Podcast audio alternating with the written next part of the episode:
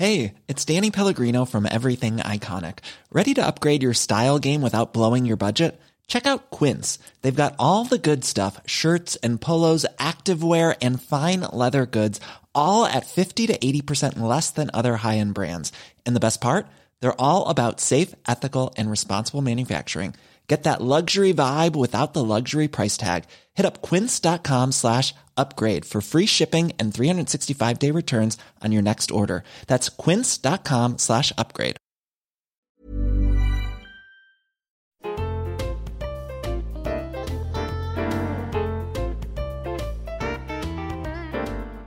Welcome to Booklaban, the first podcast about the Filipino reading community around the world. I'm Jeje Suge. And I'm Shani Tan.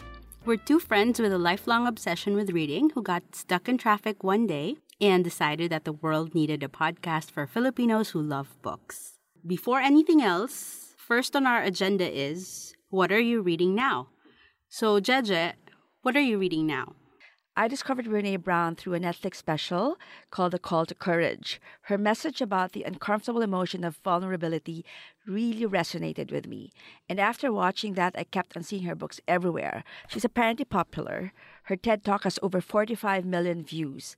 I haven't gone far with the book, but it seems to be a more detailed retelling of her TED Talk, substantiated with the extensive research that Dr. Brown conducted for two decades on the areas of courage, vulnerability, shame, and empathy. Topics that I'm really interested in. That's what I'm reading now. How about you, Shani? I'm reading The Wedding Party by Jasmine Guillory. It's a sequel or continuation of her first romance novel, The Wedding Date, which I loved. And this is my third Jasmine Guillory book, actually. The book can stand alone, so I think people will enjoy it even if they haven't read the first one. Maddie and Theo are the bride's best friends who don't really like each other. And of course, sparks fly because, like I said, this is a romance, and I'm enjoying it a lot. The banter is a lot of fun. And of course, the sexy bits are very sexy, so that's nice because it's a contemporary romance, so it has to have the sexy bits.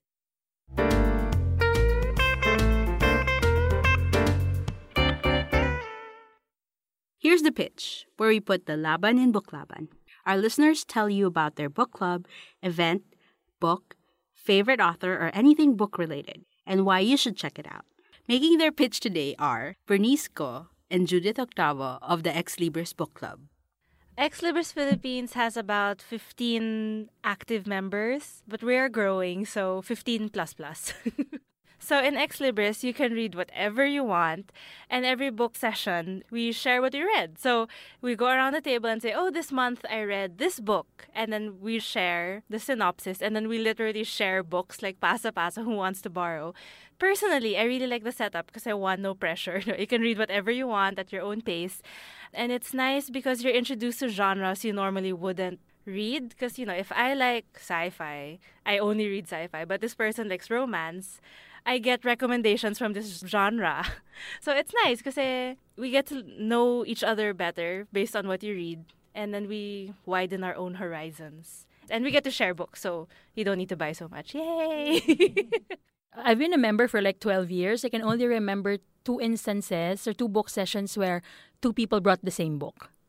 So it's almost always a different one per person. And what was kind of cemented was that each one of us has parang we had a guy who's like he's the sci-fi guy and the graphic novels kind of guy. So we always expect him to whip out something from Michael Moorcock. Na before joining Ex Libris, hindi ko siya kilala. So kilala ko na siya. Sometimes, you know, members would surprise you and bring a different one. So yeah, it's kind of more diverse. And it's just interesting that how we are able to capture our attention by, like she said, you won't normally read it when it's just yourself. The Toilet Papers, a peek into the private reading lives of public people. I met with author Ninotchka Rosca for brunch in Queens, New York last December, and of course I had to ask her what she was reading. Take note, Ninotchka reads four books a week. She's a Philippine born novelist, journalist, and organizer of women. Compelled to go into exile by the Marcos dictatorship, she also created the first militant women's organization, scooping up a lot of literary and journalism awards in the process. I'm reading two books right now. One of them is a step Away from Paradise by Thomas K. Shor. This is an account of a Lama who led the search for uh, what we would know as Shangri-La. The opening of a Bayul is usually the task of a very, very powerful, very talented Lama. One of the concepts I took from it is that Shangri-La actually exists simultaneously or coterminous with what we have on this world is just on a different realm or different dimension. Like if you look at the city of Manila and then you think of the city of Manila under Raja Sulaiman, they exist just on different dimensions. And this is the one, this is science fiction. It's Gnomon by Nick Harkaway.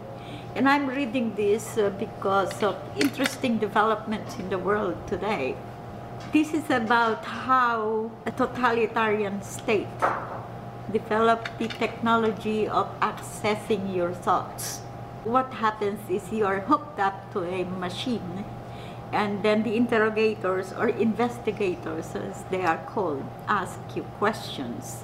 And then, based on the uh, brain waves elicited by those questions, this machine can actually translate the brain waves into visual information.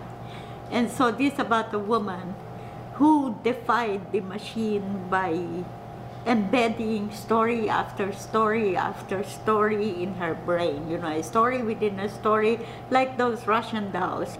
Even uh, though the investigators kept digging and digging, you know, they kept encountering one story after another. It's quite a brilliant uh, concept. These are the two I'm reading nowadays. This is what I call deep reading. You know, we're so used to the short, quick, five sentences reading on Facebook and Instagram is even shorter. Uh, Twitter is even shorter. So we do need to do deep reading once in a while. The computer actually has re- rewired our brains uh, towards the uh, quick, the easy, the immediately gratifying stuff, yeah? So we need to go back and rewire our brains towards the profound, the significant, the hopeful, because cyberspace is really totally not hopeful. The next part is footnotes, where we answer your burning questions. Shani, today's burning book question is What is deckle edge? Or bakit damage ang bago kong libro? Sometimes hardcover books have uneven or ragged edges. This is called the deckle edge. Back when printing was new, books were assembled from folios, quartos, or octavos. These are the old school equivalent of book signatures. A folio is a sheet of paper folded in half to produce two leaves or four pages. And quartos are folded twice to make four leaves and eight pages. And octavos, well, you get the idea. So deckle edges occur when quartos and octavos are sewn into a book and the pages have to be opened manually using a knife or sometimes even the edge of a playing card, which explains why the edges are particularly ragged. Deckle edges became a thing for collectors because the smooth edge is a sign that the books have been rebinded and the edges cut off. So today's printing process doesn't produce a real deckle edge anymore. So any modern day hardcover would have gotten theirs by sandblasting, sewing, or even tearing the edges to give it that vintage pre 19th century feel. You can read more about this episode's footnote, as well as see links for our sources on our show notes on booklaban.com.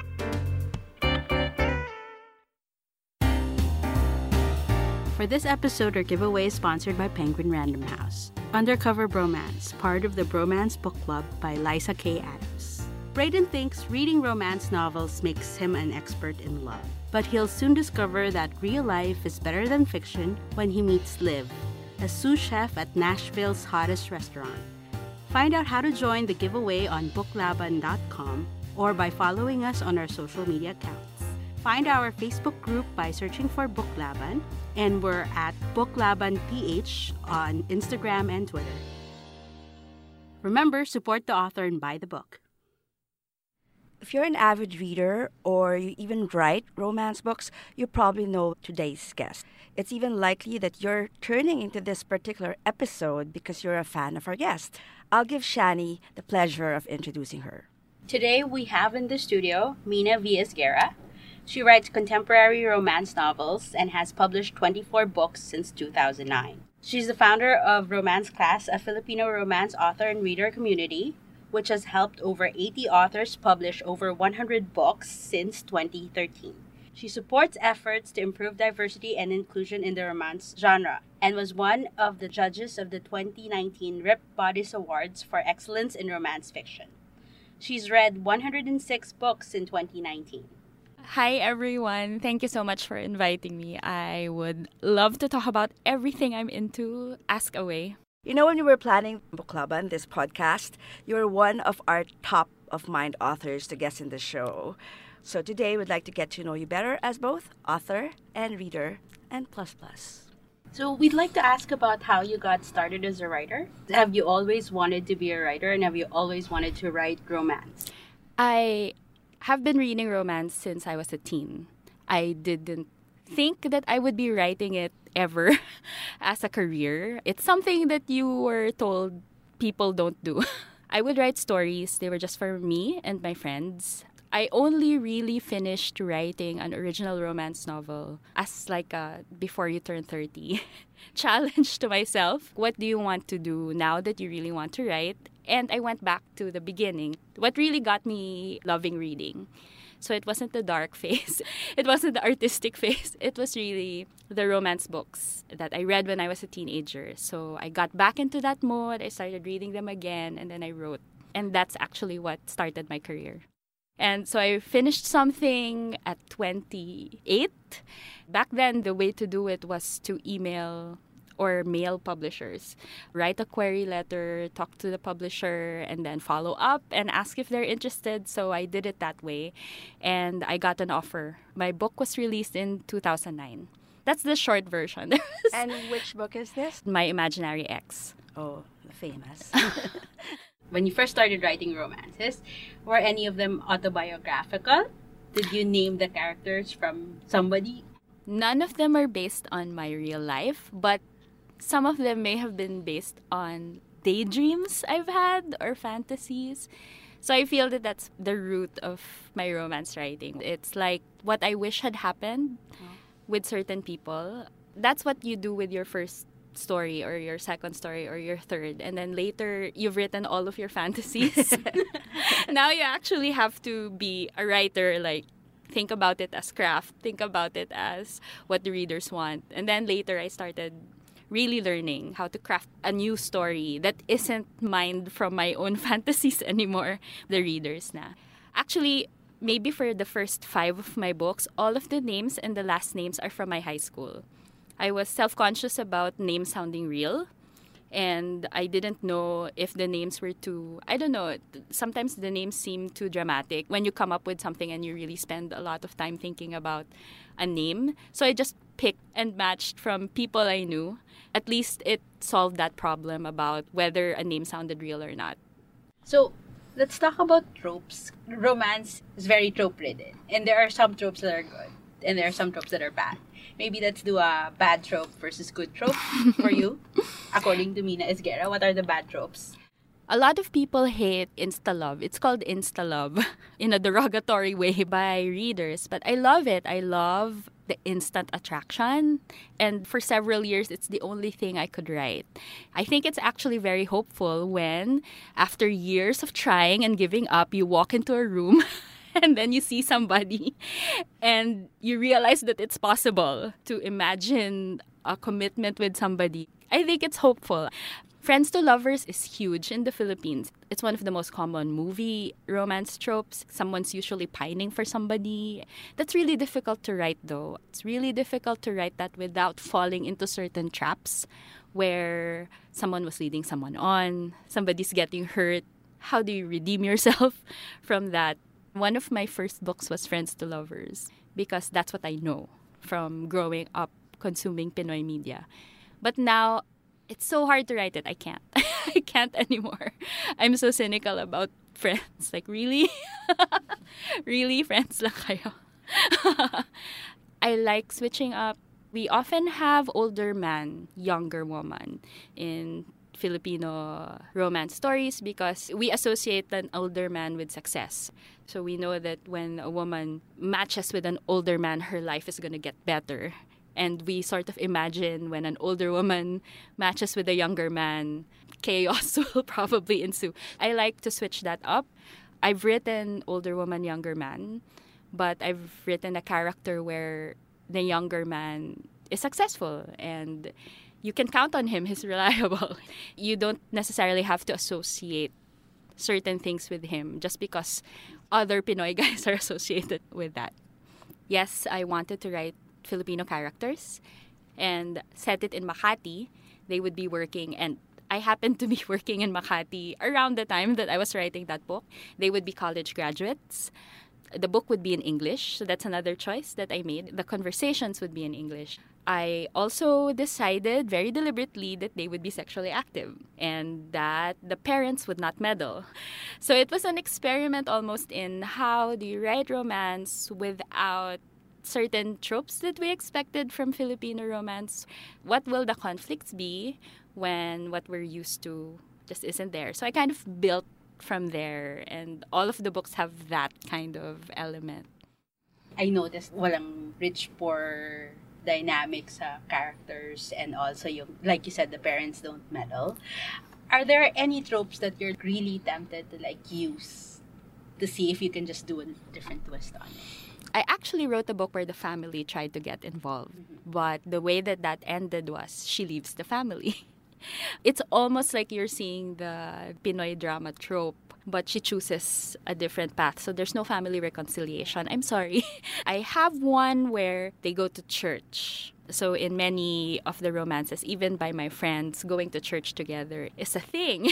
it's a symbol of something. But the way that I wrote it, it's sort of tongue in cheek they're both pretending to be uh, purer than they are. That's why they choose to go to church. It almost looks like a trope, but then I try to tell it in a different way. Yeah. My characters would be sexually active. Of 24 books, there are probably only just two or three of them where the main character, if she's female, is a virgin.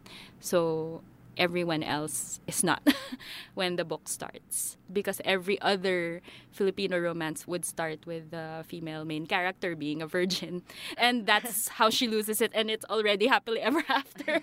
so I play with that also. Even that very specific trope, I try to change it up also. Have you gotten any reaction to that from more conservative readers? Are there conservative readers? By now, it's gotten better because I've been better with the marketing or at least the packaging of the book so they know that the content will probably not be something they like. But in the beginning, everyone thinks all romance is the same especially if it's Filipino romance, they have expectations that it's going to be the same conservative kind of romance that they always get. If the woman is not conservative or modern in any way, then there's sort of a punishment for her or or she's the villain. So people who wound up reading my book because they had those expectations, yes, I got some feedback from them. Sometimes they're related to me because they're surprised that this is something that I would write about. But I'm older now. Even if they tell me that, oh, they, they were surprised at how a certain topic was handled in my book, it's fine. I can take it and I can use it as do you want to talk about it? So you say that you purposely avoided some Philippine tropes in writing your books, but what are the ingredients that you make sure are there to make it still Filipino in flavor or I don't know. I was asked this question also recently because my books are now being read by people who are not Filipino. And now they're associating certain things with the Philippines. And it's so strange because I have to tell them, oh, if you watch a Filipino movie that has romance or if you read the book, chances are you won't see these things. So I'm trying to see based on how they react and what they gravitate toward what is Filipino now to them based on what I've presented. And I talk about food a lot. I didn't even realize it until I saw the cover, until I saw the artists working on my books when I was locally published, they would always put some sort of food icon in my books. And I thought it was something cute that they did, but apparently they would pick up on food that I would mention in the books. I talk about Yeah, green uh, mangoes and bulalo. I mean, it's everything. I, right now, I've run through like what food do I talk about this time, and also like the choice how people eat. Like in one book, the character has given up pork. So now people are eating chicharon around her, and she hates it. she hates hearing it because she misses it. So for me, it feels like I'm talking about an alternate universe that is still the Philippines and is still Manila, but certain things have been removed. So we still eat the same things, we go to the same places, people look the way we look, but there are less hang ups about certain things. There's less abuse in general. Women are free to choose things and have their careers because we know women who live that way. And we, in many cases, live that way. So I wanted to portray that also. Right. So I'm thinking now that by avoiding those Philippine tropes, you're probably representing Filipinas more authentically. I hope. I'm thinking. I know. hope. The only thing I'm trying to do is avoid tropes that perpetuate the ways that we hold women back.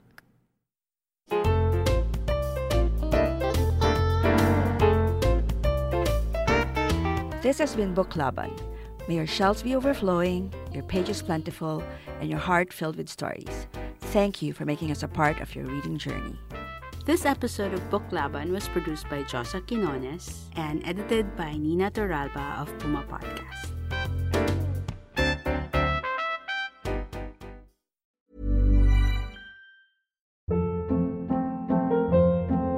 Hold up. What was that? Boring. No flavor. That was as bad as those leftovers you ate all week. Keke Palmer here, and it's time to say hello to something fresh and guilt-free. Hello Fresh. Jazz up dinner with pecan-crusted chicken or garlic butter shrimp scampi. Now that's music to my mouth. Hello Fresh. Let's get this dinner party started. Discover all the delicious possibilities at hellofresh.com.